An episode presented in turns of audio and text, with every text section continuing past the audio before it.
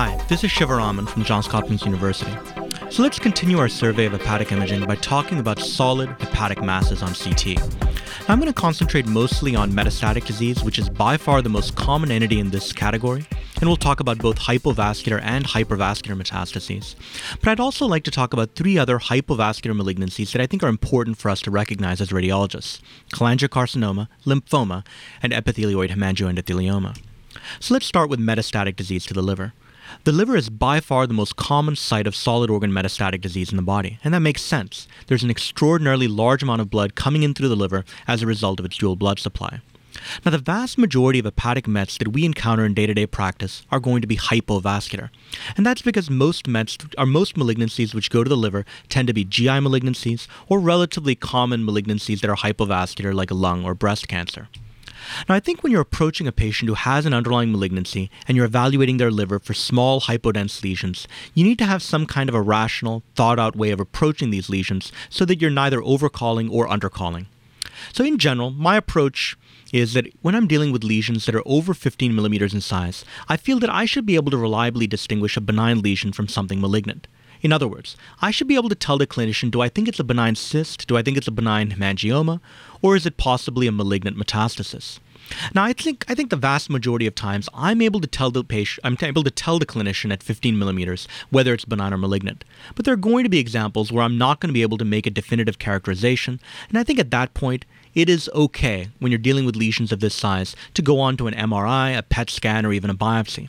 I don't automatically assume that lesions at 15 millimeters or greater are going to be benign, because in fact, lesions at this size have a relatively high risk of being malignant. Now, that being said, I think you need to have more nuance and you need to be a little more careful when dealing with small hepatic hypodensities, which measure under 15 millimeters. Now, many years ago, Jones et al., in a study done in AJR, looked at about 1,450 outpatients who had a contrast enhanced CT. Now, of these 1,400 outpatients, almost 17% had a TSTC in the liver. In other words, they had a small hypodensity in the liver which measured under 15 millimeters. Now, importantly, of these patients that didn't have a known underlying malignancy, 100% of these TSTCs turned out to be benign. In other words, if you have a patient who doesn't have an underlying malignancy and you see a small hypodensity that measures under 15 millimeters in size, you should be able to just call that benign. You don't need further follow up, you don't need an MR. Now, Schwartz et al., in radiology, again many years ago, looked at almost 3,000 CT scans in patients who had an underlying malignancy. Now, of these patients with underlying cancer, 80% of TSTCs still turned out to be benign. In other words, they didn't grow, they didn't change in morphology over time. And only 12% of these TSTCs could be definitively characterized as malignant based on change in size, change in morphology, or a subsequent biopsy. Now, Jones and al., in AJR, again several years ago, looked at 209 patients with a known malignancy and a TSTC and he found that in patients who just had a single small hypodensity in the liver, virtually all of them turned out to be benign. Only 5% turned out to ultimately be a metastasis. On the other hand, as the number of small hypodensities in the liver increased, your rate of malignancy actually went up, and the odds that any one of these small TSTCs would turn out to be a metastatic focus was actually pretty considerable. So, in general, how do I approach small hepatic hypodensities in patients with and without a malignancy? In patients without an underlying malignancy, anything under 15 millimeters, I just go ahead and call benign. I don't recommend, recommend a follow up. I don't recommend an MR. They don't need a biopsy. I just say they're benign, and I say so in my impression of my report. On the other hand, in patients with an underlying malignancy, I try to be a little more careful. I don't want to be an overcaller, but by the same token, I don't want to undercall real lesions as well. In general, any small TSTC under 15 millimeters, I'm going to say that it's statistically likely to be benign provided that there's no suspicious morphology. For me to call a small TSTC as potentially malignant, I'm going to look for hypervascularity around the rim of the lesion, a solid component, nodularity, or perilesional edema. If I don't see any of those uh, any of those features, I'm going to say that the lesion is likely to be benign, but I'm going to recommend that they be followed over time. And I'm going to worry a little bit more about multiple lesions. If I have a patient who has six, seven TSTCs in the liver, I may, maybe I'll do a little shorter interval follow up. I'll follow the patient in three months rather than six months. So here's a classic example of a metastatic lesion. Notice that this is about two centimeters, so I should be able to reliably differentiate a malignancy from an underlying benign lesion. This mass has a solid component, it's got perilesional enhancement, it's got a central scar. It is clearly malignant, and this turned out to be a metastatic lesion from colon cancer. Now, while the vast majority of METs that I see to the liver tend to be hypovascular, the liver is also a relatively common site of hypervascular metastatic disease. Now, we all learned this mnemonic during our residencies or fellowships, MRCT PET, and it describes the vast majority of hypervascular malignancies that we see in practice melanoma, renal cell carcinoma, choriocarcinoma, thyroid cancer, and pancreatic neuroendocrine tumors.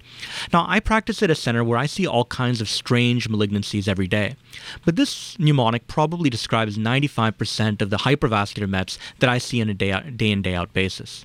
Now, I think when you're dealing with hypervascular malignancies, you need to be just as careful with your protocols as you were with HCC. You have to be doing arterial phase imaging. Many of these small hypervascular malignancies or metastases are not going to be visible on the venous phase images, and if you're just doing venous phase imaging without arterial phases, you're not going to catch a lot of these small METs. Secondly, I think that this is a really good indication for using MIP imaging. A lot of these small liver mets are really difficult to see on the source axial images, and the MIP images can really make them pop out at you. Small lesions that you may have missed otherwise are going to become really obvious on the MIP images. So here's an example stressing the importance of protocols. There are multiple hypervascular METs in this patient who has a known underlying pancreatic neuroendocrine tumor. Now, they look really obvious on the arterial phase, but notice on the venous phase image, they are completely invisible.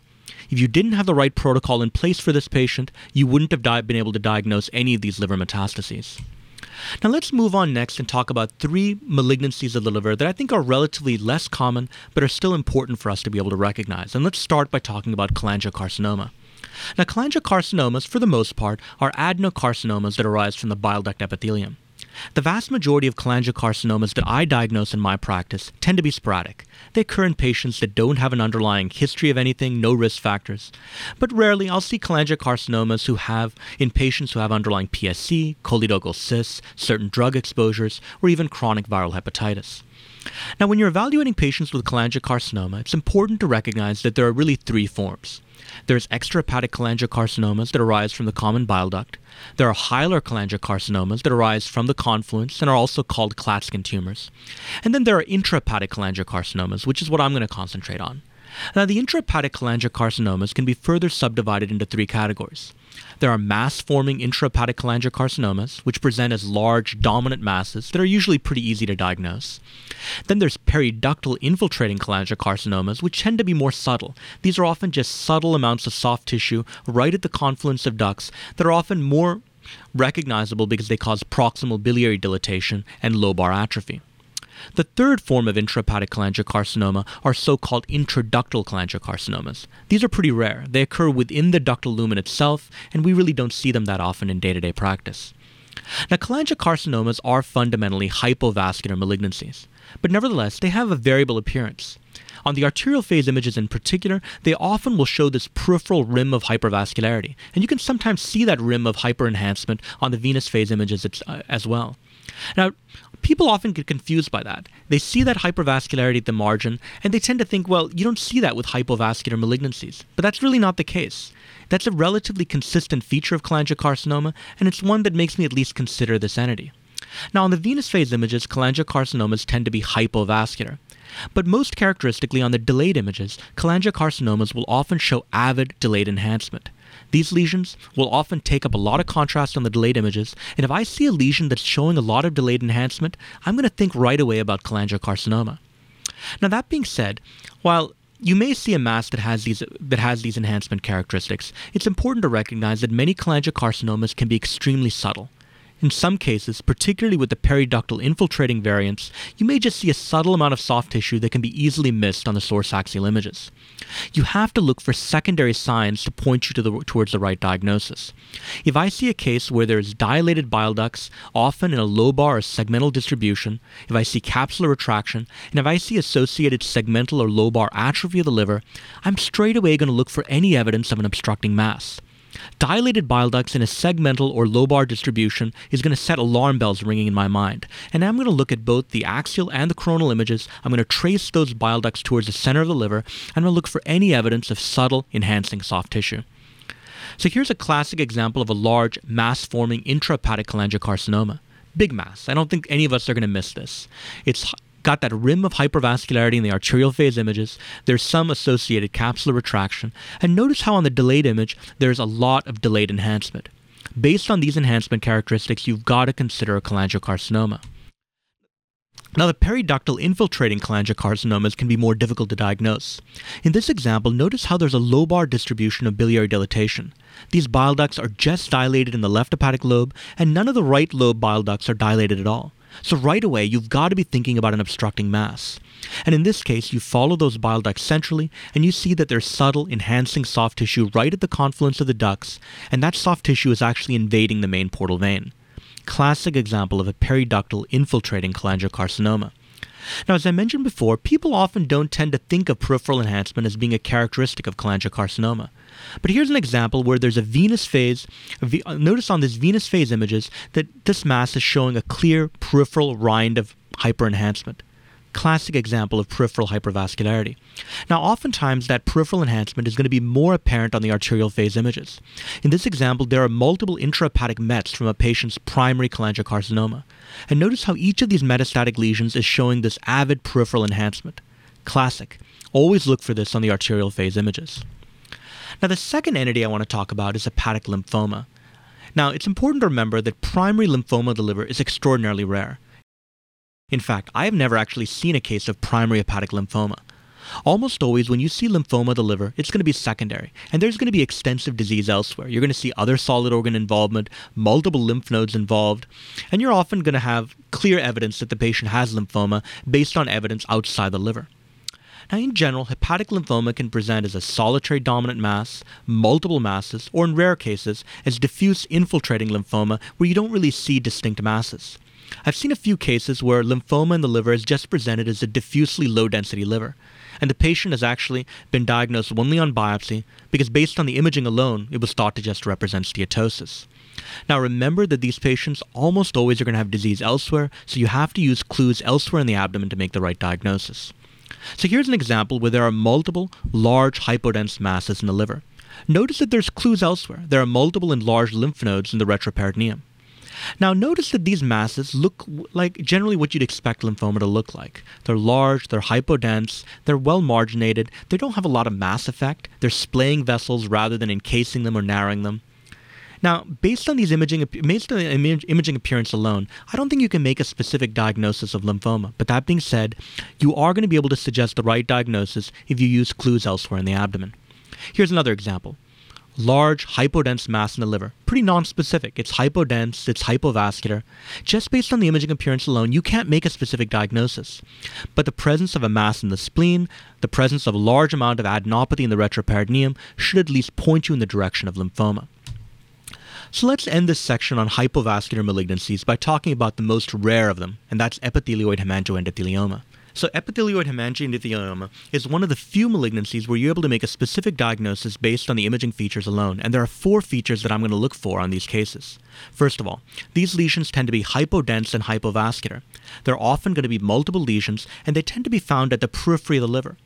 Over time, if you look at these lesions separated by three months, six months, and then a year, these lesions are going to become coalescent and confluent around the surface of the liver, and they're going to gradually result in significant capsular retraction. Most importantly, epithelioid hemangioendothelioma will result in this characteristic pattern of peripheral enhancement that's often been described as having a ring or target morphology.